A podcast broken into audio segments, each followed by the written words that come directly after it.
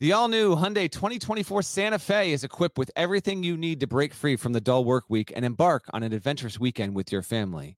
The Hyundai Santa Fe's features like available H-Track all-wheel drive, standard third row seating, available dual wireless charging pads. You've got the H-Track all-wheel drive so you can take on those dirt trails and kick up some mud, or the third row seating gets your whole family in to experience the thrill together.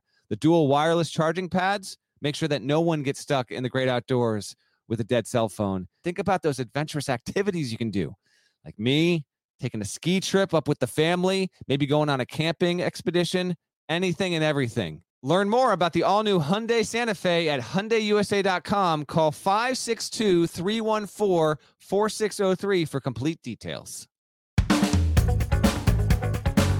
Hey there, it's Gary Parrish. It's Sunday, January 24, 2021. Welcome back to the CBS Sports Eye on College Basketball podcast, where we sometimes discuss camel fighting, dodo birds, and leaky black. Matt Norlander is here with me, and it was a pretty wild weekend in the sport. Six teams ranked in the Associated Press Top 25 poll, lost to unranked teams on Saturday. Let me run you through it. Number nine, Kansas lost at unranked Oklahoma. Number 16, Virginia Tech lost at unranked Syracuse. Number 17, Minnesota lost at home to unranked Maryland. Number 20, Clemson lost at unranked Florida State. Number 21, Oregon lost at home to unranked Oregon State. And number 24, UCLA this breaks my heart to even say these words. Lost at unranked Stanford. Buzzer beater. The line was not too little. First Pac 12 loss of the season for Mick the GOAT. Hashtag Nell can stay. We'll get to some of that a little later on, I promise. But I want to start with a simple question about two blue blood programs with Hall of Fame coaches. Kansas,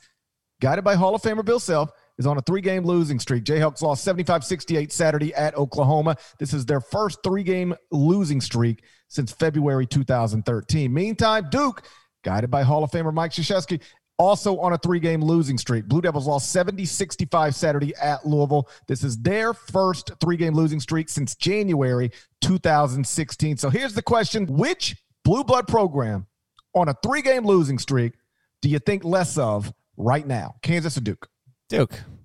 Do you think Kansas? I think. I mean, Kansas is a better basketball team than Duke, so I think less of Duke. That's pretty easy. Well, I, was, I just wanted to make it easy for you. okay.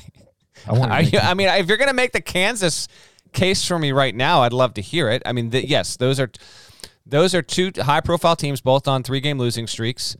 Touched on both of them in my takeaways piece on Sunday that you can read, and I will say this: I did include this also in my takeaways.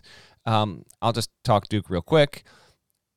Hope is not lost here. So it's five and five. It plays a competitive game against Louisville, a game it's supposed to lose, right? And if you want to write, and I don't, I don't think Duke is going to go to the NCAA tournament, but I'm not saying that it can't or that it's a, you know, a 90% chance that it won't. I don't think that it will, but if you are completely writing off Duke right now at making the NCAA's, that's that's a little bit premature. There's a difference between completely writing them off and saying if you had to choose one or the other right now, which would you pick? And I would say no. But next 5 games if it can be played if they can be played as scheduled, our teams ranked 50th or worse in the net as we speak here on Sunday afternoon GP. Tuesday against Georgia Tech, 57th in the net. Saturday, home to a Clemson team that is absolutely tail spinning right now. We'll get to that a little later on. 52nd in the net. Both those are home. The only road game in the next five stretches, five game stretch for Duke is at Miami, which is shorthanded and 134th in the net. Then the next two scheduled to be at home versus North Carolina, 50th in the net. Been better as of late, but still plenty of questions with UNC. And then home on February 9th against Notre Dame, which is 115th in the net. If you want some optimism about Duke, and it's sort of a double edged sword, it's this. For the next five at home, all five are winnable. If you were able to win all five or go four and one, the record would be better, and you'd be well positioned to have some hope about making the NCAA tournament. But by nature of the games all being winnable for a subpar Duke team, you do not have any quad one opportunities in that group. So at the top of the resume, you won't have the good wins you'll need, but perhaps by nature of winning those games, there could be some momentum that could be established to enable Duke to get some quality wins thereafter. That's the case for Duke right now. It's interesting. Uh, the the losing streaks for Kansas Duke are, are similar in the sense that they're three game losing streaks on the road to teams that have a chance to make the NCAA tournament. Although Pitt's case took a a body shot on Saturday night when uh, they allowed Steve Forbes to get his first ACC victory at Wake Forest. But the three game losing streak for Duke is 74 67 at Virginia Tech, 79 73 at Pitt, 70 65 at Louisville. So three single digit road losses to top 65 KenPom teams. It's not uh, a horrific three game losing streak although any three game losing streak is unusual at a place like Duke. The issue for Duke is the, the Blue Devils are 0 4 in quadrant one opportunities. Kansas has at least beaten good teams. Duke hasn't beaten a good team. The Blue Devils, again, 0 4 quadrant one opportunities, only one quad two win. It's over Notre Dame. So Duke has zero wins over top 80 KenPom teams right now. So I, I think you might be right. Duke might not make the NCAA tournament. Certainly, they've put themselves in, in real jeopardy of that. But the idea that this three game losing streak won't be why Duke misses the NCAA tournament if Duke does indeed miss the NCAA tournament. They've still got plenty of opportunities to enhance their resume. And the truth is, they don't have awful, awful, awful losses the way, say, Kentucky does. Uh, agreed. Duke and Kentucky are in very different spots. Kentucky, nice win against LSU, but uh, you've dug a huge hole and and so much longer to go. As for Kansas, a, a terrific win for Oklahoma for sure. Uh, wonderful, wonderful win uh, for a Sooners team that had been you know eager to play um, after it had lost a game against Oklahoma State earlier in the week to COVID, and it, it was able to beat Kansas State big time. So credit to the Sooners. You know, they're, they're not going to grab a lot and make a lot of headlines, but that's just a team that's going to you know bolster the Big 12's case. It's going to get into the NCAA tournament, and they got some they got some good guys there. Yeah, KU's losses though, all three on the road as a function of postponements due to COVID, and so it lands uh, in a funny way. This is just the fifth time in the past 26 seasons that Bill Self has endured a three game losing streak. None of those led to a four game losing streak. In fact, the last time he was there, I would uh, trivia time you on this, but I'm pretty sure you saw my tweet on it, and I spoiled this on Saturday. Going forward, I'll try not to do that as much. But Bill Self last had a four game losing streak when he was coaching at Oral Roberts, and he was in his early 30s there. So um, it's unlikely that Kansas will you know, do that, lose four in a row, and and do that for the first time in almost three decades uh, with Bill Self as a head coach. Because the next scheduled game is against TCU at Phog Allen Fieldhouse on Thursday. Of course, that can get postponed. We all we all recognize that. And if it did, then Kansas's next game could well be at Tennessee on Saturday. And then in that case, yes, I mean Tennessee certainly is is vexing, but uh, KU could stand to lose a four straight game there. But to me, their their issue is is so much more clear. GP. Um, I think we are learning. Like Jalen Wilson has come down a little bit from where he started. Still a very good player, but the more I watch KU, the more I just to me it's Ochai Agbaji needs to be more consistent. And if he is, they'll be better. Christian Braun didn't shoot well as well. I think, you know, I think I saw CJ Moore mention this. Uh, for as good as Marcus Garrett is as a defender, uh, there haven't been a lot of surprises here in terms of he's just been an okay point guard, and that's kind of what he is. They need Christian Braun and Ochai Agbaji, particularly with, you know, not having a, a full roster available at the moment here. Not that not that Bryce Thompson is again uh, a game changer, but you know he's a good shooter that they don't have available. So if they're not shooting well, it all seems to kind of go downhill from there. And um, I know we talked in the early part of the season that Jalen Wilson was, you know, the breakout player in the sport Parrish and Kansas's best player. But I'm I'm pretty firm at this point after having watched the Jayhawks, I don't know, eight times, nine times so far this season. To me, Agbaji is their most important player and seems to be their bellwether in terms of whether they win or lose. Like Duke might be bad. Like we might be talking in a month and we just go, man, Duke's just not any good. They're not going to sniff the NCAA tournament. I'm not willing to go there yet, but we might ultimately find out Duke is not good. I, I, we're never going to find out Kansas isn't good. Kansas is good. Kansas just isn't great. That's the issue. Like it is unusual to see Kansas sitting here uh, with a 10 and 5 record, 4 and 4 in the Big 12. But I still have them 15th in the top 25 and 1. They're 4 and 5 in quadrant 1 opportunities. They've got zero losses outside of the first quadrant. Four of the losses are to teams I also have in the top 25 and one. All five losses are to top 40 KenPom teams. Four of the five came away from Allen Fieldhouse, and two of the five are to number one Gonzaga and to number two Baylor, two teams that are a combined 29 and 0. So the losses are it's more than usual, but there's nothing bad there. And like I mentioned earlier, they've got four top 25 KenPom wins. They've beaten Texas Tech, Creighton, West Virginia, Oklahoma. Uh, Kansas is top 20 in both offensive and defensive efficiency. So I don't think they're bad. In fact, I think they're good. I just don't think they're great. Um, so they're taking more losses than they usually take, but there's nothing too concerning uh, about the resume. I did think it was interesting. You know, Bill Self was asked about this three game losing streak, uh, streak on uh, Saturday after the, the loss at Oklahoma, and he was uh, uh, upbeat for the second straight loss. Earlier in the week, they lost at Baylor, and he was like, you know, I thought we played pretty well in the second half. They're just on a different level than we are. And and after this one, he said, we've had a hard stretch. This is a quote. But we played three road games against NCAA tournament teams. I don't think we're talented enough not to have a hard stretch if we don't play well when we're playing on the road against teams that are tournament teams.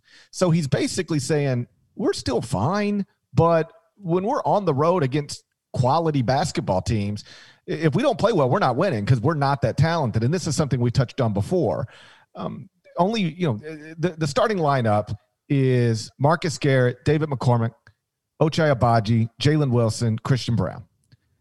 Only one of those players, McCormack, was a consensus top 50 recruit coming out of high school.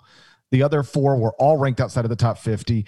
And Christian Braun and Ochai Agbaji were both sub 100 prospects coming out of high school. Five star freshman Bryce Thompson has only played one game since Christmas. He's still recovering from a broken finger.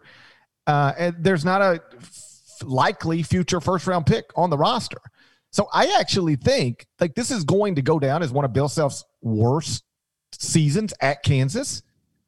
But he's doing a pretty good job, all things considered, to have a top 20 team without his the services of his five star freshman and with a roster that is devoid of, of NBA talent and also lacking, you know, heralded recruits, at least relative to where they were ranked coming out of high school. Yes, I think the next two weeks will again, if if games can be played as scheduled, will give us a little bit more into this. We could just merely it's again, this is just different for us, and there's been a lot of different this season. But we could just simply have Kansas as a four seed or a five seed in the NCAA tournament, and that's not that's not a common thing. Uh, trivia time. All right. All right. How many times since Bill Self got to Kansas do you think the program has been worse than a three seed since he got there in the 0304 season? No cheating. I'm not going to cheat. I'm going to cheat. I'm going to say they've been worse than a three seed. Is that the question? Correct. Worse than a three seed five times. This speaks to the consistency under Kansas. They've been worse than a three seed three times, and every single time they were a four seed. Bill Self has not been worse than a five seed, period. Worse than a four seed, excuse me, worse than a four seed, period, since he was coaching at Tulsa in 99 2000. They were a seven seed there. His three seasons at Illinois, they were a one, a four, and a four. He was a four seed in 04 at KU, a four seed again in 06, and then a four seed in 2019, the most recent KU appearance there. Every other time, a one, two, or three, and most of them were indeed ones and two seeds there. So um, we could just have an abnormal deal, and certainly it's abnormal for Kansas fans who, you know, even if the occasion, if, if Kansas is like a six seed, that's just going to look weird and interesting on the bracket. But I'm all about the weird this season, and uh, we'll see what awaits. But I'm with you. Kansas is not a great team, and if it wants to be great, uh, it's on that offensive end. Uh, Baji and, and, Braun, I think, need to be more uh, reliable and consistent, and hopefully Bryce Thompson can return and add something as well. Can that be fun for the fan base? Like, uh, you know, uh, Kansas typically it's like if you don't make the final four, you failed somehow. Like, can it? Can, can you twist it around and go, okay, this under uh, under you know uh, talented team, underdog, uh, you know, upsetting somebody to go to the Sweet 16? Like, can that be fun for a fan base like Kansas's fan base? That's a good question, and uh, I'd imagine Kansas fans could let us know about that. I would say probably if you're a Kansas fan, you are in rare air, so you're used to winning the Big 12 every single season, and when you don't, like two years ago when it didn't. It was a, it was a four seed there. I suppose once you get into the tournament, there's a feeling that you're Kansas and you you know I don't want to say a birthright because frankly. Um, there have been plenty of Kansas teams that have underachieved once they got to the tournament as a one or two seed and not made it to the final four but uh, potentially, you know, just to wear that hat for a season, uh, certainly a season like this, uh, I, I think it will be interesting. And that, that, by the way, this is going to probably be something of a, a, major talking point, a theme with this year's tournament, given that we are certain to have a couple of blue bloods that are normally in it, not in the field, and then either, you know, other traditional power top 10, top 15 level programs, they aren't going to be sitting on the one, two, or three line. And so it's going to make for a bracket in an interesting year, all that just much more different. And I'm, for me, I'm fine with it. It's a different flavor, but yes, I think this what we're getting to here is going to be something that uh, kind of you know mainstream national talking points and columnists will will reference in the lead up to Selection Sunday. All right, let's get to the viral moment from Saturday night. Mike Krzyzewski took issue with a question from a student reporter after the loss at Louisville. We're going to play the audio for you next, but first, check this out.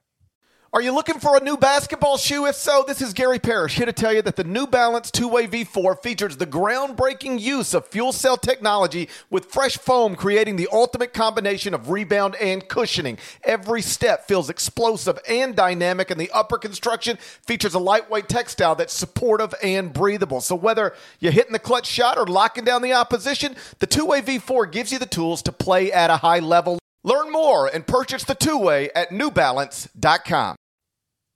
Robert Half research indicates 9 out of 10 hiring managers are having difficulty hiring. If you have open roles, chances are you're feeling this too. That's why you need Robert Half. Our specialized recruiting professionals engage with our proprietary AI to connect businesses of all sizes with highly skilled talent in finance and accounting, technology, marketing and creative, legal, and administrative and customer support. At Robert Half, we know talent. Visit RobertHalf.com today. So Mike Krzyzewski took issue with a question from a student reporter from the Duke campus newspaper after the loss at Louisville on Saturday night. If you were on Twitter, you probably saw it. If not, here's how that exchange went down. Hi, Coach. I'm just curious as to what, what the next step forward here is for the team as you guys move into another week of basketball. Yeah, why don't we just evaluate this game? Yeah, I'm not into what our next step forward is right now we just finished a hard fought game. I don't know if like when you, what what what's your major? What's your major at Duke? What's your hardest class? Econ. Okay, so say you just had the toughest econ test in the world, and when you walked out, somebody asked you, "What's your next step?" Uh, you see what I mean? Does that you have some empathy and and you know, just give us time to evaluate this game, and then we'll we'll figure out just like we always try to do. Your thoughts? Well, Krzyzewski didn't answer it the way that he should have, but I don't have a huge issue with what he did here. So this was, first of all, uh, he's got Baron Davis going on Twitter calling him an a hole. okay. Jeez, man. Um, there's a couple things to unpack with this. This was uh, a video. By the way, shouts to Kyle Boone. Strong jaw. Strong Jaw put this on Twitter, and because he did, it uh, uh maybe it gets out eventually. But if if if Boone wasn't kind of watching the the post game presser and put it out there, uh, like we might not even be talking about this. Who knows? Because he was the because he put it out uh, sometime after, the, like the Duke game finished at six. Boone didn't put this out until more than almost two and a half hours after the game ended, so about two hours after the press conference finished. No one really tweeted about it or picked up much on it then. So good job, KB. Um, Kyle wouldn't have grabbed that. Kyle Boone wouldn't have grabbed that. I don't know. I'm with you. I don't know that we would have got it. Kyle Porter was watching a Tony Finau press conference. He, so he, he was. I don't know if Tony Finau was going was going deep on this one. Um, Zero percent chance we're getting that from Kyle Porter. So thank no God shot. for strong jaw Kyle Boone. No shot. Okay, so to be clear, Krzyzewski needs to read the room, read the Zoom, if you will. This is a student reporter. Uh, I would think he. I mean, judging by the you know the tone of the reporter's voice here, like you can clearly tell that's a college age kid. Um, And yes, Duke is coming off a loss. It's five and five. It's the worst season under Krzyzewski since the last time that Duke didn't make the NCAA tournament. Essentially, uh, in the overall picture, he could have answered it better. Now, is the question great? No. Have you and I asked that question? Yes. Have we asked worse questions? Absolutely. Professional I, journalists. I have, I, I have not. Uh, without a doubt, you absolutely have. Professional. Have. You know here's here's my honest to God rule when it comes to press conferences. I don't ask a question unless there's something very specific I want to know that I don't believe somebody else is going to ask. I never talk just to talk. And so often with these things, whether it's in person or Zoom, people are talking just to talk. Yes, that does happen.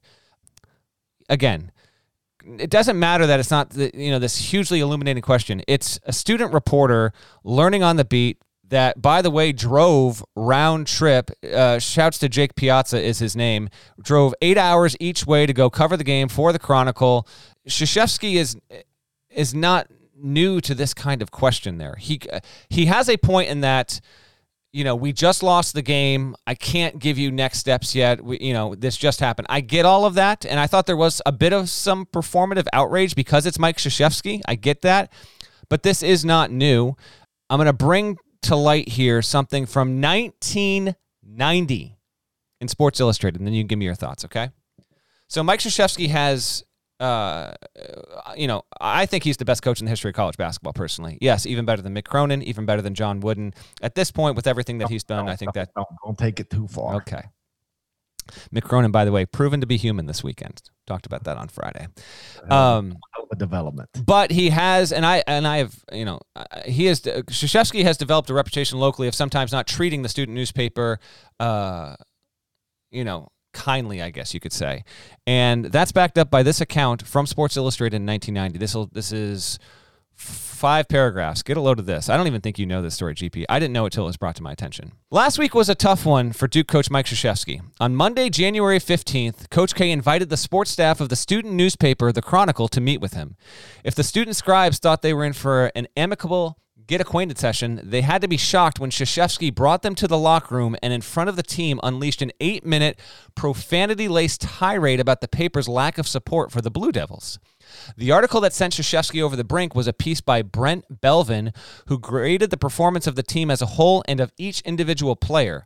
Never mind that Belvin gave the team, which was 12 and 2 at the time, a B plus and didn't give any player a grade lower than a C plus. Krzyzewski told Belvin his story was, quote, full of blank, end quote, which was one of the nicer things he had to say once he got warmed up. Without Krzyzewski's knowledge, an enterprising student reporter tape recorded the entire lecture. Quote, You can rip me, praise me, whatever you want, but you guys are really screwing our basketball team, Krzyzewski said. You're whacked out and you don't appreciate what the blank is going on, end quote. Chronicle sports editor Rodney Peale said the meeting was, quote, humiliating for his staff. Quote, he treated us as if we worked for him, said Peale. Athletic director Tom Butters only heightened the controversy with this cryptic comment. If the Chronicle chooses to make an issue of it, then I'm going to have to look at it very, very closely, and somebody's going to come out the loser, end quote. Last graph here. Giving Krzyzewski the benefit of the doubt after the apology he made to the student journalist last Friday, the incident only proves that even the best coaches can occasionally be overcome by the stress inherent in big time college sports. We look forward to seeing Coach K work to bring up the F we must give him in understanding journalism 101. Okay, a couple things. This is 1990. He doesn't even have a national championship yet at this point, and he is, you know, clearly 30 years. He's in his early 40s at this point. He's younger than you are right now, and he's going off on student uh, newspaper reporters there. And this has not been uncommon since then. It's not as though he browbeats the student reporters on a weekly basis. That's not the case. But when you talk to people who cover the program locally and have for years, it you know every so often there will be an instance and i have seen this in person he will make it a point to be a bit ornery and treat these 18 19 20 20 year old student journalists perhaps a bit harsher than they should given um, that they're in college they're learning their craft and i think the way that we as media members, while we will sometimes critique players, but we more often critique teams on the whole and critique coaches. We understand that these players, for the most part, again, they're not paid professionals. So, yes, do they choose to take on this high profile position as a college athlete? And is that uh, subject to the occasional piece of criticism? Yes, but I feel like the media usually is is more appropriately uh, discussing college athletes in a different way than we do professionals, and sometimes that's not necessarily the case when Krzyzewski is dealing with the student reporters. I guess I'd say this. Um, it, was it the best question in the world? No. Was it the word? Did it even stand out as an as an awful question? No. It's just it's a question in a in a press conference conducted via Zoom. It, just answer it. it. It's harder to do what he did than it is to just answer the question. What's the next step? Well, we're going to get on a plane. We're going to uh, get back home. We're going to watch film. We're going to get back in the gym, and we're going to try to get this thing right. Boom. Just easy. Whatever. However you want to do it. it it's harder to do what he did, and I, I'm I'm going to assume he can't help it because and let me be clear not it's not the biggest deal in the world it's not like he cussed at a at a student or um, tried to it, tried to here's what it actually sounded like to me it sounded like he was frustrated started going down a path and then realized i need to turn back off a little bit and eased up a little mm-hmm. bit as as he progressed it seemed like he had a moment you know whether it was 10 15 20 seconds in where he was like all right this is this is not going to come across the way i want it to come across and he caught himself and so it, it wasn't anything he I think he needs to apologize for. It certainly wasn't worth the outrage that I saw on social media Saturday night trickling into Sunday. But it was unnecessary. I mean, he is Mike Krzyzewski. I, I, I can't speak for the young man who asked the question, but I'm just going to assume that when you're a Duke student, like you're, it, it, it, you got to get up some nerve to even ask Mike Krzyzewski a question in, in, a public forum. And so it's already an intimidating um, situation, I would assume. I, I, can remember when I was that age, I would have been nervous about asking somebody like Mike Krzyzewski a question in, in the middle of a press conference. So if you're K, you just gotta hand you just gotta handle that better, and, and maybe think think and, and, listen. Uh, he he doesn't really need life lessons from me at his age and given his accomplishments, but I, like I, I'm just to assume he can't help it because he's smart enough to know this is not going to play well. Like if, if, once this gets on social media, it's not. It, who's going to look bad here? The student reporter? No, mm-hmm. me. I am. I, it's going to make me. I'm. I'm about to make me look bad. Why do that? And so, you know, I've. I've always thought I. I can understand how some coaches and athletes get frustrated with super dumb questions because they get asked them a lot.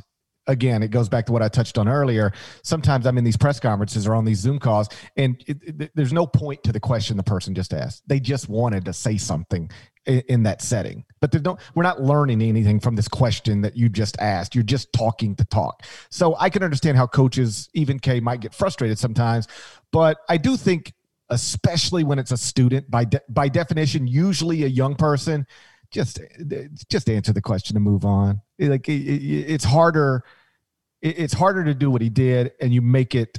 You you you just end up making yourself look in a way that I'm certain you don't you don't yeah. want to look. I re- I remember a press conference, I, and this has always stuck out um, because I it, it was an example of somebody doing exactly what I'm talking about or avoiding the situation Mike created for himself.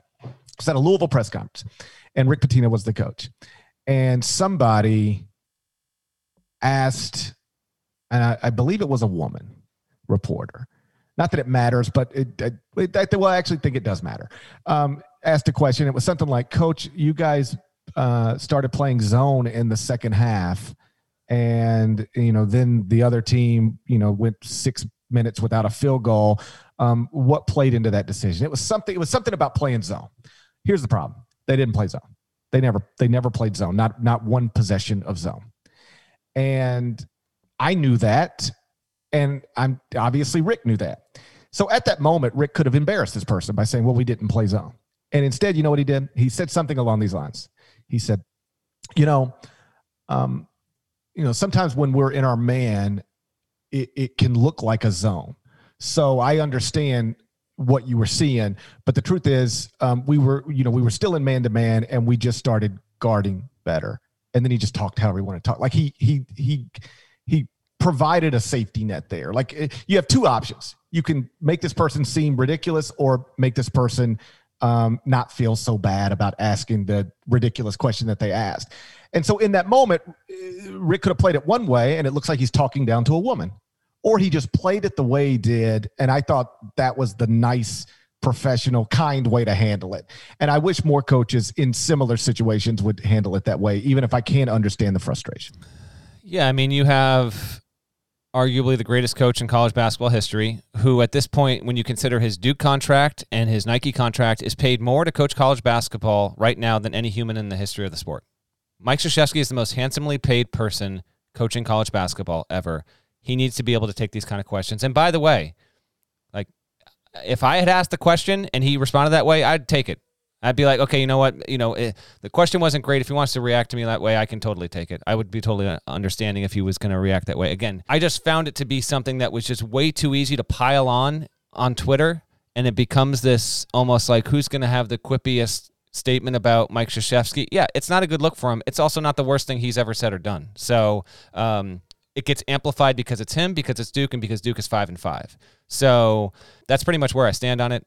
Maybe he'll apologize. Maybe he won't. But um, clearly, he was frustrated in that moment. And yeah, he's you know it's not been an easy season. This also coach that's been outspoken over the uh, the very nature of this season, and you know bailed on some non-conference games, understandably so.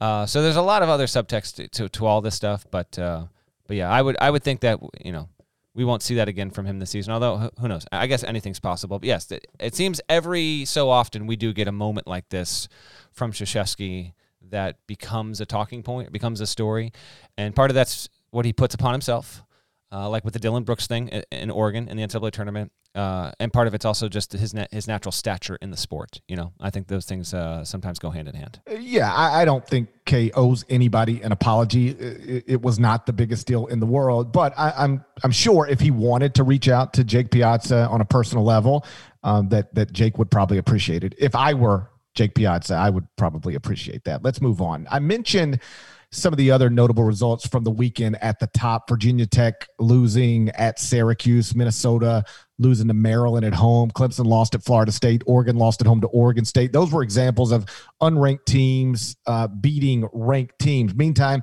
Gonzaga pounded Pacific. Baylor won at Oklahoma State. So the Zags and Bears are now combined 29 and 0. Missouri won at Tennessee. Ohio State won at Wisconsin. Florida State beat Clemson by 19. Norlander, I'll just let you take that wherever you want to take. I'll start with the one you didn't mention from Sunday. Just uh, Rutgers winning at Indiana uh, that was an important one for Rutgers to end a five game skid, get a good win there, and just avoid going being seven and seven and still have a you know a decent case for the NCAA tournament. So uh, shouts to Steve Pikiell and that crew for getting that. For Indiana, you know this is frustrating um, because you just get a win at Iowa on Thursday on the road by 12. You look really good, and then you come back and you can't beat Rutgers. And I understand if you're frustrated, Hoosiers fans, um, your next scheduled game uh, is no longer on the schedule uh, with Michigan because Michigan has now lost two weeks worth of games due to a story late.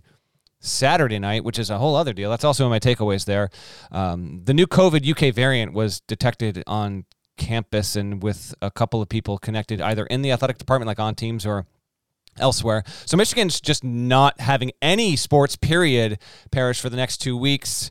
And there's obviously concern that if this happened at Michigan, the virus could be in that variant elsewhere on other campuses, and that could have something of a domino effect. Keep that in mind. If it becomes a thing, we'll obviously talk about it on the podcast. As for on court results elsewhere that you mentioned, the ones that stood out to me most uh, how about Ohio State winning the way that it did on CBS 74 62 over Wisconsin? It was the fourth time this season Ohio State has entered a game against a team ranked in the top 15, been an underdog in that game, and then won it outright. Straight up. There we go. Good job, Buckeyes there. Wisconsin's got to get out of its shooting funk. If you watch CBS Sports HQ on Saturday, you saw Parrish and I talking pre halftime and post about the Badgers and Buckeyes there. That one stood out to me in a big way. Stanford probably had the most impressive win of Saturday because of the way that it got it. It was leading against Mick Cronin's Bruins for most of the game, and it didn't have three starters. Did the Cardinal? Uh, and this is a this is a program that has not been you know, in its home county. We're going on seven weeks now here. I mean, their their day to day, week to week situation is not enviable at all. And without Ziaire Williams, who I had a source tell me eh, just decided not to play in this game, reason undetermined. Without him, a starter. Without Daejon Davis, an important player who also wasn't playing for non COVID reasons, I was told.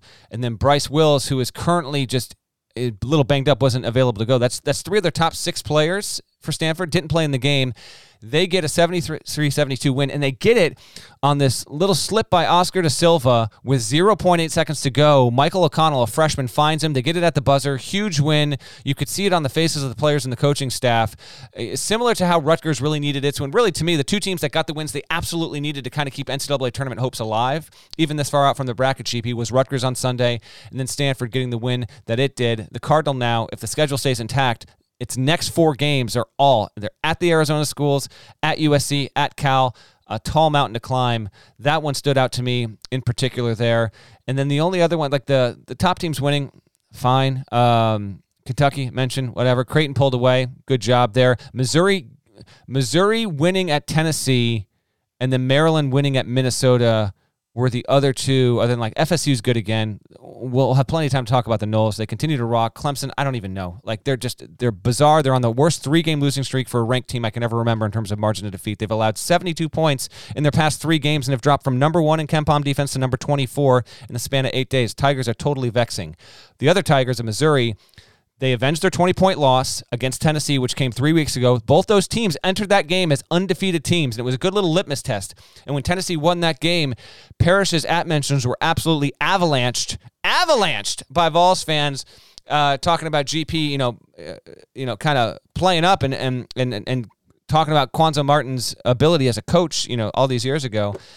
I'd like to know if those Tennessee fans were still uh, chap, you know, a little. I didn't get a single no, text not one. on Saturday. Not e- uh, text or I mean tweet. I didn't get a single. T- thank God I have my phone number. I, I didn't get a single tweet on Saturday night from a Tennessee fan.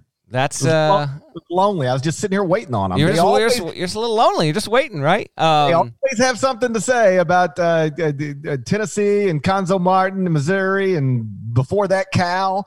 I was waiting. I didn't get one, not even one single tweet from a from a Vol fan. It's bad, man.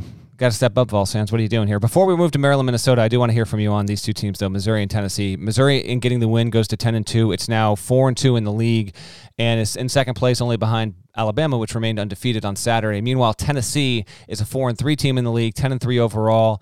Um, as is usual, I did not see your top twenty-five and one updated rankings here on Sunday. Where do you have the Tigers, and do you still have the? I would think that you still have the Vols in. I'm gonna blind guess. How about this? I'm blind guess. I'm gonna say you got Missouri. 13, and I'll say you got Tennessee at 22. Missouri is 13. Boom. and Tennessee is number 20. Um, you know, Tennessee's two and three in quadrant one opportunities now. Two game losing streak. The losses are Florida, Missouri. They were all the way up to number six at KenPom at one point, now down to number 19. Jaden Springer isn't playing, so that that matters. He's one of the five star freshmen, but uh, still, that Tennessee team uh, not not not performing well right now. Um, Missouri is interesting. They the computer numbers for Missouri are all over the place. They're as high as number two in KPI, uh, as low as number 38 in BPI, 31st at KenPom, 23rd in the net. So again, computer numbers a little all over the place.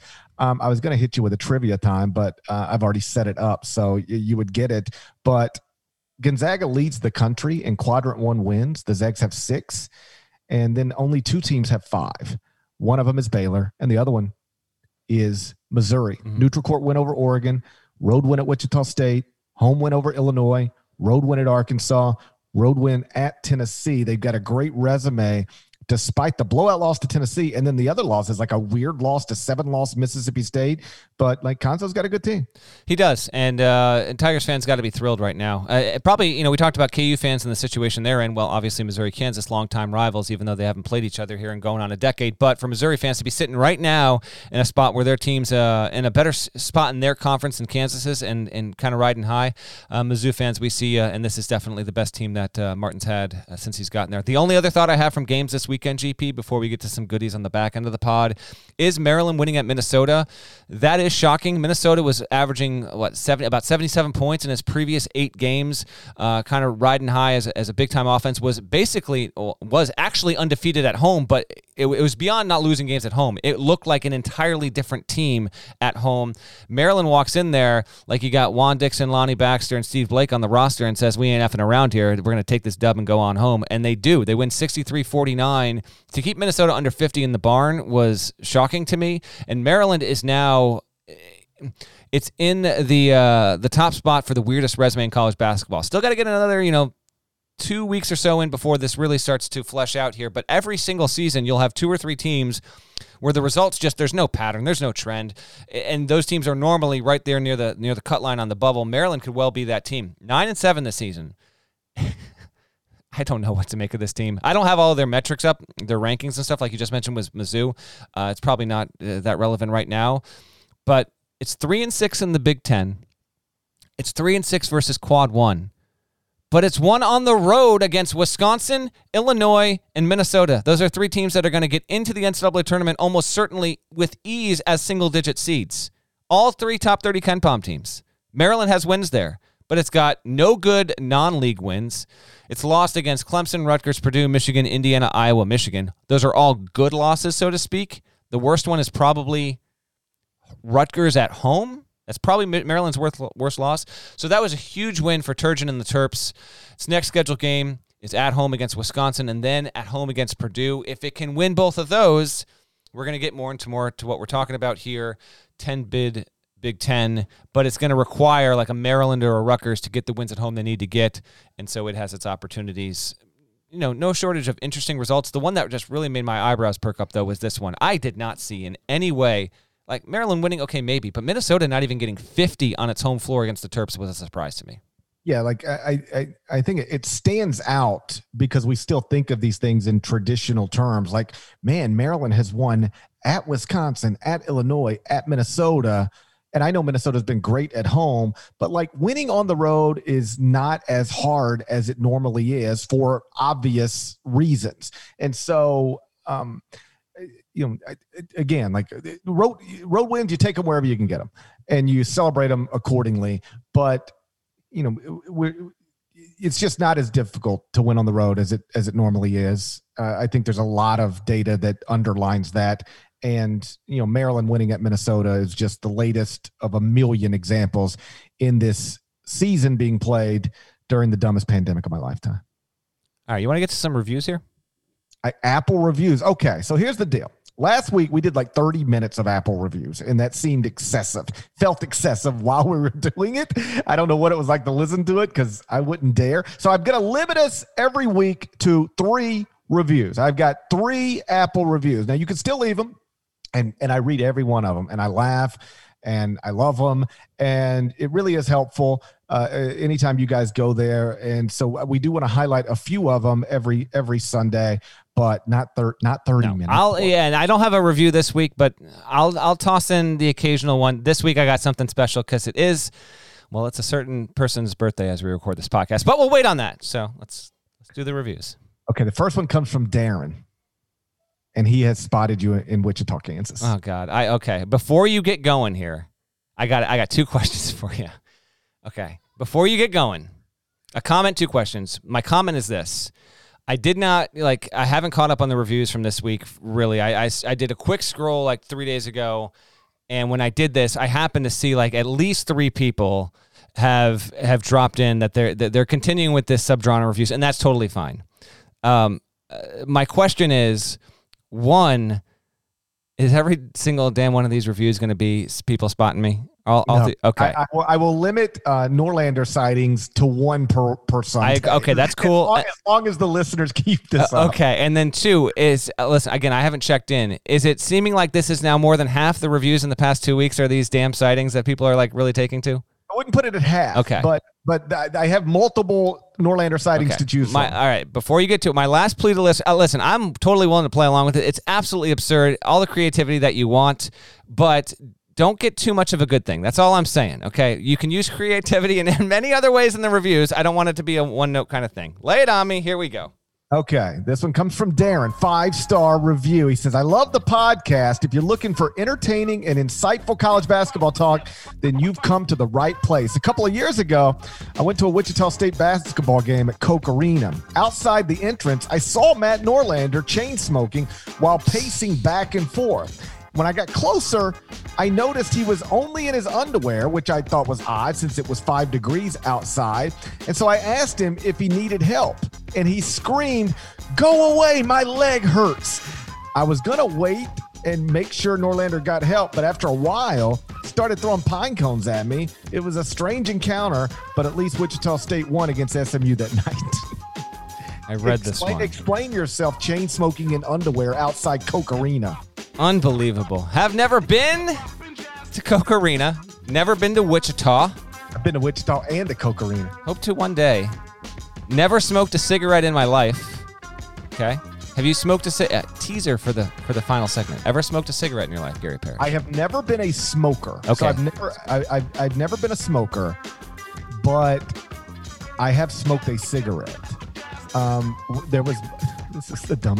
One night, me and Wright Thompson were both covering Nick's uh, LSU at Alabama football. It was Nick Saban's first game, I think, as Alabama's coach back at LSU. It's a big deal, and it was the CBS game, so it was like you know two thirty Central kick. And after the game, Wright and I had gone out on Friday night in Baton Rouge, and we'd done just about everything you can do in Baton Rouge. And so we decided, hey, let's um let's just drive to New Orleans tonight. And we'll go out in New Orleans tonight. We'll get a room and then we'll wake up on Sunday and and, and drive home because we both lived in Memphis at the time. So we went to New Orleans. And oh boy, we got after it. And I woke up the next morning with a pack of cigarettes in my pocket and I said, "Yo, man, uh, I, I, do I, are these your cigarettes?" And he's like, "No." He's like, "They're your cigarettes." I was like, "Right, I don't, I don't smoke. Why do I have cigarettes?" He said, "Dude, you bought a pack of cigarettes and you were smoking two cigarettes at a time last night." I said, "Why? Why would I do that?" He said, "I don't know." So I have smoked. In fact, I've smoked two cigarettes at the exact same time, and I've and but that's the only. Uh, uh, what do you call? What do you even call when you buy cigarettes? Package of cigarettes? What do you call it? Give me a pack of cigarettes. Yeah. A pack of cigarettes. Yeah, that's the only pack of cigarettes I've ever purchased in my life, and to this day, I have no idea why I did that. Other than I was under the influence. I of, well, I was never. s- Go away, my leg hurts. Just absurdity. I did. Uh, That is the only one that I read in full, so I knew what was coming there. But uh, again, appreciate the creativity. Just ridiculous. There's another one in there, by the way, where I'm like in Antar- in Antarctica or something. I don't Yeah, know. the reason I, I use that one is simply because it referenced your dead leg. okay, second Apple review comes from Molly. Molly's a Florida fan. She says, I cannot recommend this podcast enough, and in fact, have probably told every single one of my friends and coworkers to listen at least once. I've been a loyal weekly listener for over two years, and that's a tribute to the captivating host, Parrish and Norlander. I actually remember laughing so hard at the antics Parrish and Norlander carried on that I made my girly girl coworker listen to the Go Duke Go, Come On Duke voice clip, followed by uh, Parrish's best interpretation of Coach K. I've always been a sports fan, but never really kept up with a team aside from my own. Go Gators. A side note, but possibly the main reason I needed to write this review the Gators absolutely demolished number six ranked Tennessee last night. So she wrote this midweek. And my first thought was that I could not wait to hear what my podcast guys had to say about that game. I told my boyfriend he had to listen, and I was beaming from both the win and the airtime I knew was coming. So shouts to you all, and from a girl who loves sports but doesn't know a whole lot about the whole picture, thank you for always making me seem more knowledgeable than I am regarding all things college basketball. That comes from Molly. Uh, congrats to her Gators. They've now won another game since then over the Georgia Bulldogs. Norlander, remind me, did we in fact talk about Tennessee, Florida on the midweek podcast? Uh, you, I hope we didn't disappoint Molly. Um, you know what? I feel like we got it. We gave it a quick like two minutes. Yeah. Okay, I can't say because sure. I, I, I would I would hate I would have hated to disappoint Molly, but we celebrate diversity among the listeners in this podcast, so that's why I wanted to uh, to to, to uh, note Molly's very nice review. Thank you, and uh, go go Gators. Okay, here's the third one. This one comes from Dylan. And here's what Dylan wrote. Dylan wrote, You guys have gotten me through this pandemic. I grew up a diehard Baylor fan and started listening to the show because you guys have always been high on Coach Drew and gave him the credit he deserved. Now, I'm an SID student assistant at Stephen F. Austin, and I'm on my fourth year. I went into my studies with my mindset on sports journalism, mainly covering soccer. After working in a college athletic department for so long and falling in love with it, I now have no idea what I want to do. I've been writing about sports for over five years for blogs, school paper, and I even did some work for a Baylor website in high school. Journalism has been my plan all along, but now, with under five months to go until I graduate, I am starting to lean toward SID life. I know everyone has a different story and no situation is the same, but is there any advice you guys can give to help make my situation clear? Should I go for my master's right away? Thank you guys so much. Norlander, what advice do you have for Dylan? Well, what advice do you have to, for Dylan? Um, you're the one that picked it. I want to hear your advice first. Here would be my advice don't be freaked out that you don't know what you want to do, even though you're about to graduate college. That is not an abnormal feeling. Um, that is always my advice to young people. You know, I, I remember when I was in college, I was a little naive to how difficult my career desires were going to be to achieve, although it worked out worked out well for me. Um, and I am an example of somebody who did know exactly what I wanted to do and then like pursued it and it happened pretty quickly. Um, but that's not everybody's story. And it, it doesn't have to be. Like my story is different than Norlander's story, and our stories are different than everybody else's story.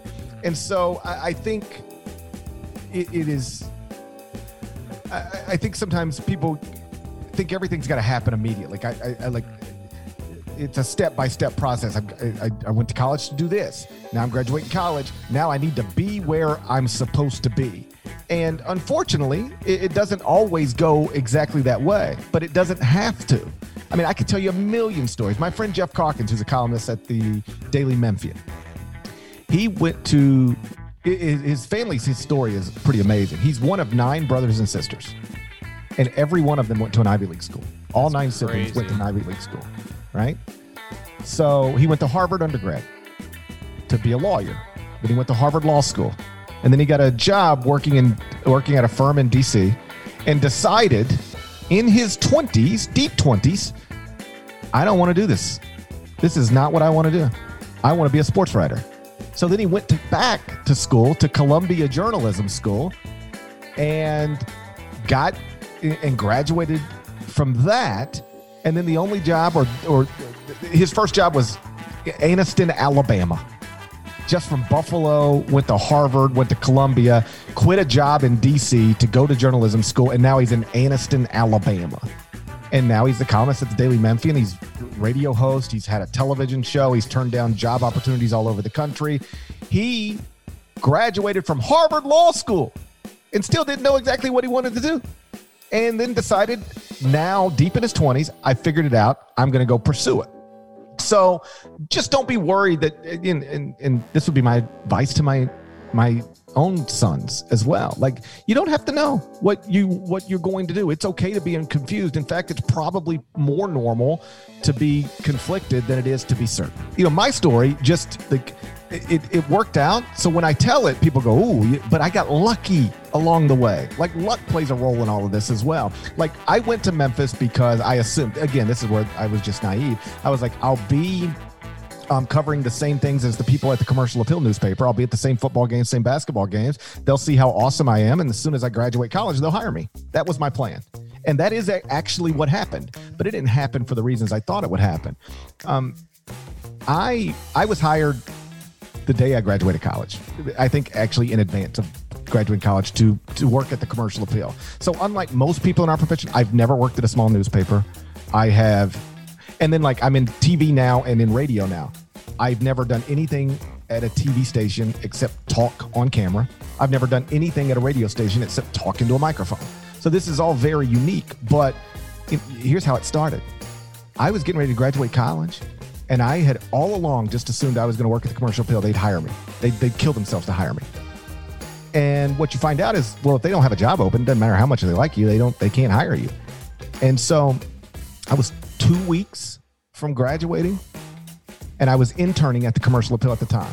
It was the summer of 91. Uh, yeah, you've told me many times. Summer of 91. Yep. summer of 99 and uh, i was interning there i had always just assumed they'll just hire me as soon as my internship's up they were not going to hire me i was two weeks from graduating two weeks from internship wrap- wrapping up and i had no idea what i was going to do That's when No. you shiv you shivved this guy, right? Oh, right in the side, right? Right in the abdomen.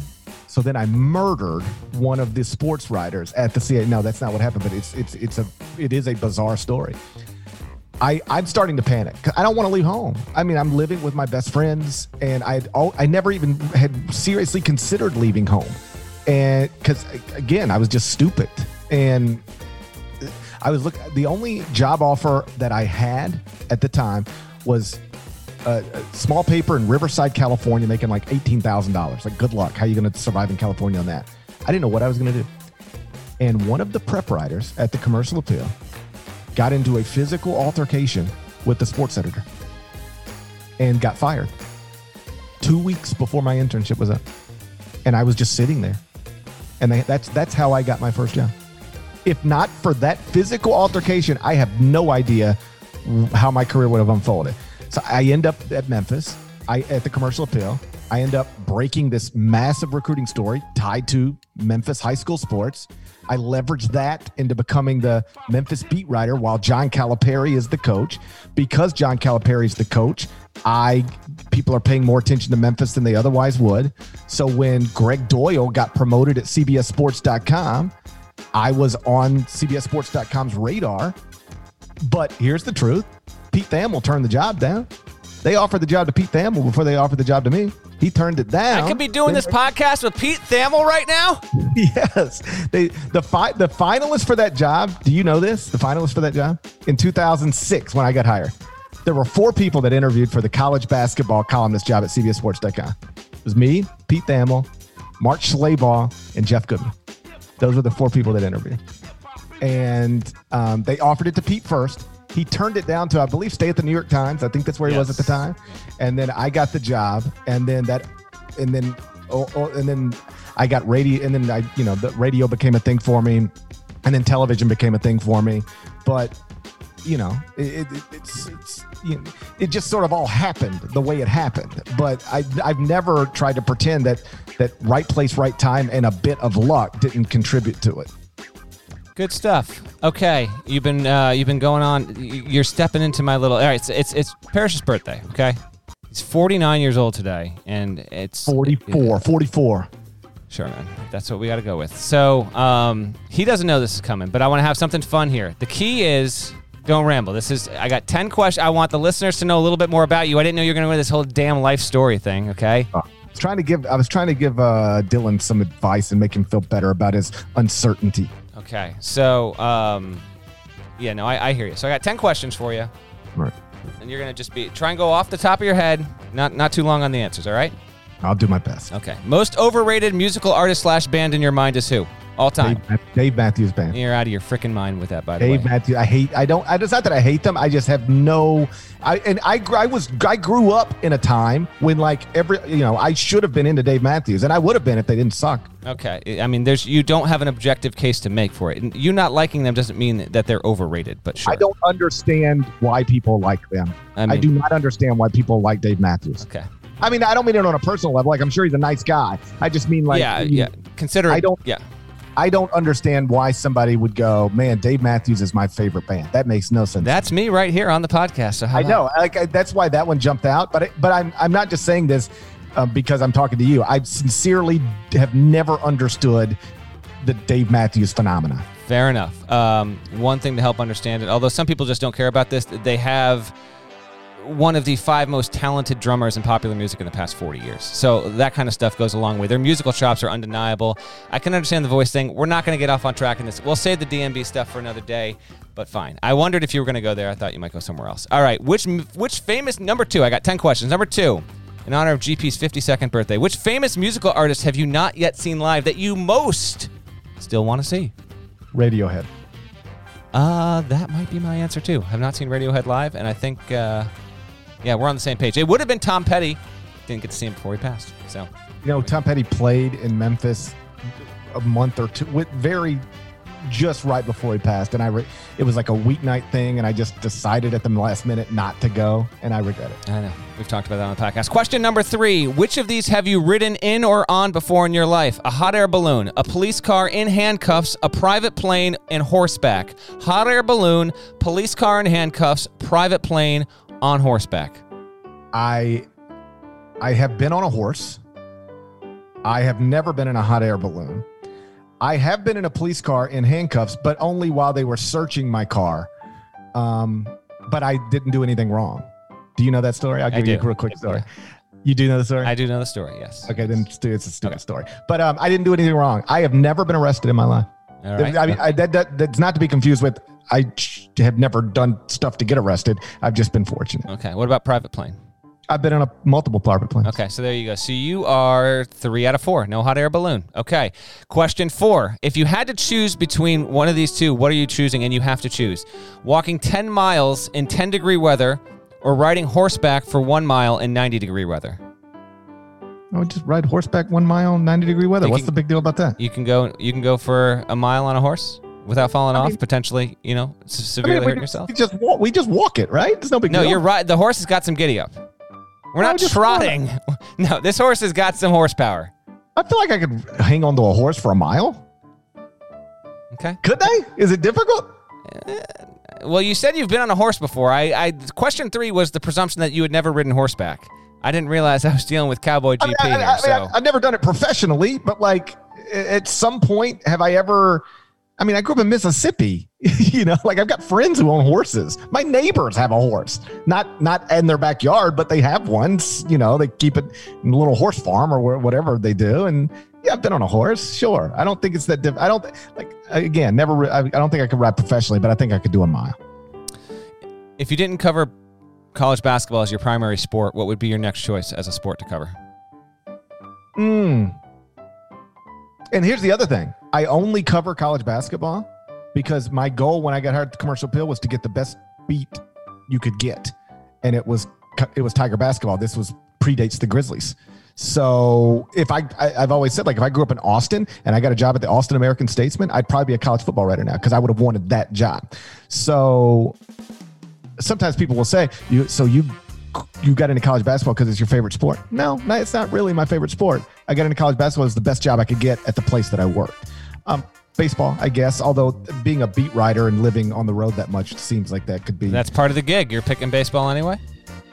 oh well, then maybe I would pick uh, NFL. You Okay. know, they, you know, you you I leave on. cannot see you as an NFL writer at all, but okay, fair enough. How about this?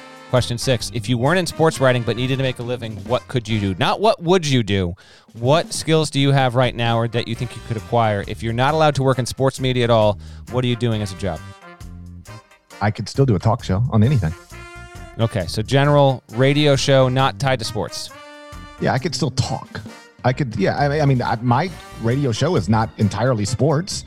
It- you know, I, I talk about whatever I want to talk about every day. I just decide this is what I'm going to talk about today. And sometimes, off, it more often than not, it is sports, but very often, it, it somewhat often, it's not. So I could still. I think I could. I think if you told me I had to do a political show, I could. I could do a political show. I think if you told me I had to, I think I could do. I I could st- I could still have I could still work in media even if it had nothing to do with sports. What what is terrifying is that I really don't know what else I could do. I like in terms of like what other job would I both like and be good at? I'm not real sure. Like I, w- I would I would hate it if I had to get up every day and put a suit on and go sit in a cubicle. Yeah, I hear you. Rank Like I don't like uh, selling cars or whatever it is Yeah. people do. I don't know. I could could, sell you know what. I could be? You know what I could be? I could be a lawyer. I can make convincing arguments. I, I think see, I could be a lawyer. I could see you do that. Although the uh, the random shouts to SEC players of years past might help or hurt the cases. All right, rank these four items in favorite to least favorite form. Chocolate ice cream, swimming in the ocean, owning a puppy, and the two minutes in your hotel room after you drop off all your bags on a work trip. Hmm. Okay, I would put owning a puppy last. That's hard. Oh, Yeah, I love just so having a dog. We, we have a so dog, and and but puppies are difficult. Like once puppies become trained, and then they're great. But the initial puppy training stage, that's that's hard. I don't enjoy that at all. Um, swimming in the ocean, I don't. I don't really like the ocean. I love like ocean. looking at it. Yeah. I like looking at it. I don't like being in it. I enjoy looking at it, but I don't enjoy being in the ocean. What are my other options? Chocolate ice cream and the two minutes of freedom after you drop off everything of your belongings in your hotel room upon arriving after a work trip. Yeah, um, I dig chocolate ice cream, but you know, there's a grocery store down the street. I go to it whenever I need stuff, and I don't ever buy ice cream. I don't just sit around snacking on ice cream. So, um, but I enjoy it. Sure, like if you had a bowl, I'd eat it. Um, it- and here's the problem with collapsing in a in a hotel room. I am I I check into a hotel room. I walk inside, and unless I've got to immediately bounce somewhere, I unpack. I like to get everything exactly where it goes. All right, so that still counts though. Those two minutes after you are settled in the hotel room, you just you've traveled, you've been on the plane, you're getting in the Ubers, you're going through the airports. Underrated feeling, getting into the hotel room, not having to rush somewhere, no kids around, all this. You can just be like, I do enjoy that. I enjoy I enjoy being alone in a hotel room. remember traveling? I haven't been I mean I have been in a hotel room since March, but I haven't traveled since March. Have you ever debated growing a beard? I have grown a beard. In fact, I am gonna need to see a photo. when I broke that big recruiting story um, way back when that helped lead to the next thing, I was getting death threats. And so I changed my entire Holy crap! I mean, I was getting, I was, I, I had to move into a secure building. I don't know that I had to, but I did. A secure building um, in an apartment under somebody else's name. It was in my roommate's name, so that you couldn't. There was no way to look up where does Gary Parrish live, Be- and and you couldn't get into the building without pass or whatever. And um, I grew a beard, cut my hair, grew a beard, not because I was like you know but it, it it just made me less i didn't i wanted to create I, what i did was i looked very i looked nothing like the picture that people could see in the newspaper. You have to understand that this was like 2000 maybe. So this is pre-facebook and um, you know where there weren't a million pictures of me out there really the only thing people could recognize me by is the picture that was in the newspaper and i did my best to not look like that anymore and that involved me growing a beard What's the one state you haven't been to that you most want to visit? One state I haven't been to that I most want to visit. What's the state you just, you know, you occasionally think about like, hmm, that's interesting. For me, it's Idaho. Fascinated. What's going on there? Never, I, I have I ever been? To, I don't think I've ever been to Idaho. Yeah, what are they doing up there? Just wonder. Um, Alaska, maybe. Not bad. Good call. Good call. I don't know that I'll ever go to Alaska. I think you should try and make time. Maybe we'll go together. What would we do there? They, they say the Alaskan cruises are a pretty good time there. There's all sorts of stuff, man. There's a- I hate cruises. so do I. Never. Yeah. Unless it's. In fact, I've, I've even talked about this to my wife. Unless we go on this these like famed, amazing Alaskan cruises, I'm never doing a cruise. No, no I, shot. have you ever done one? No, no desire. Zero. I we did one Zero. one time, and I hated it. You can't get away. It just it's there's just people everywhere. Cruise line industry absolutely befuddles me. I don't get it. I don't understand why this is a thing, but it is. Last one. The Mets are guaranteed a World Series in the next 10 years. At least one, and then it's house money after. Maybe they win two, maybe they win eight, but maybe it's only one.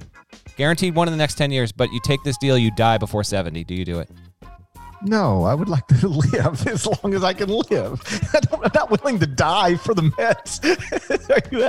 I mean, I don't know that I'll live to 70, but I certainly, as much as I want to see another World Series and as much as I am, am emotionally invested in a franchise, I'm not willing to die at 67 so the Mets can win a World Series. I've got kids to finish raising and hopefully grandkids someday also. Okay, fair enough. Uh, Just a little bit of learning more about GP on his birthday. By the way, as we get out of here, before I forget, because someone brought it up, I cannot, this is unbelievable. Alex Abernathy, shout out to my favorite podcast for helping me beat my girlfriend's family in a board game tonight, Wits and Wagers. The question In what year was the last sighting of the dodo bird? Unbelievable! I saw that. Unbelievable. What are the odds that you'd randomly be listening to a college basketball podcast and then be presented with a dodo bird question within weeks of the dodo bird episode? It's phenomenal stuff there. That's what we uh, that's what we absolutely love. So thank you to Alex Abernathy for sending that along. That was an incredible, incredible tweet. So there we go. Everyone, please. His at mention is at Gary Parrish CBS. Wish this man a happy 55th Oh, birthday. Please Yeah. find him. He loves, he absolutely loves his birthday, without a doubt. In fact, you he gets angry how- if people don't. You want to know how I've spent my birthday? Replying to text messages. like I, I, I, I, I, I got to be careful with the way I say this. I appreciate it. I, I appreciate it, and it's nice to be thought of. All right, but it's kind of stressful to have to return fifty text messages. You know, it's just a lot. It's your day, man. If you don't want to return them, just give it wait till tomorrow. No one's No, I feel I would feel um, inadequate if I didn't return. A, uh, if somebody actually like took even the five seconds that it takes to, to think about me and send me a text message on my birthday, I'd feel ridiculous not at least responding with a five second text. But but like it's I had to carve out like 20 minutes earlier to just go. Okay, I'm gonna just hit all these people back real quick. There's a lot going on. There's a lot going on right now. All right, let's It's a get, lot. It's a lot. It just it, complicates the day a little bit, but I, I appreciate it. I appreciate you. let's uh Shout out to Devin Downey. Shouts to Chester, South Carolina. Shouts to Terry M. F. and Teagle Legend. Shouts to Larnell. Thank you guys once again for listening to the Eye on College Basketball Podcast in the middle of the absolute dumbest pandemic of my lifetime. Norland, I never seen one like this. I never seen one like this. I didn't. I, it, I, I never seen anything like this. Nope.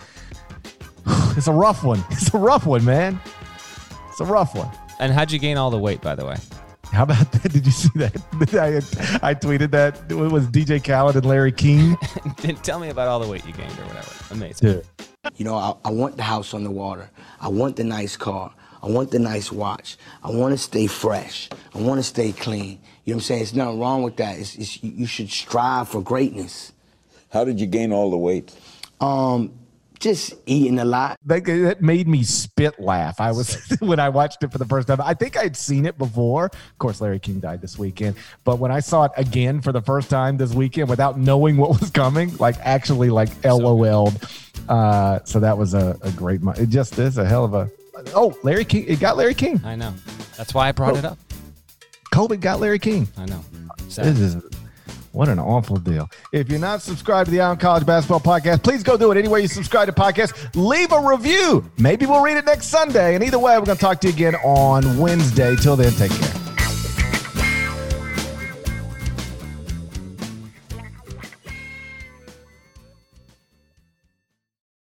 What's up, y'all? This is four-time NBA champ Andre Iguodala. Yo, and this is his best friend, the Ohio State legend, Evan Marcel Turner the first. Every Wednesday, we drop a new episode on our show Four. We're talking basketball, business, and all the culture in between. From locker room stories to some basketball analysis from those who've been in the game. Now it is a do do averaging 29 and 11. God, what it take to be an all-star? A win. Subscribe to Four the podcast, so you don't miss a thing.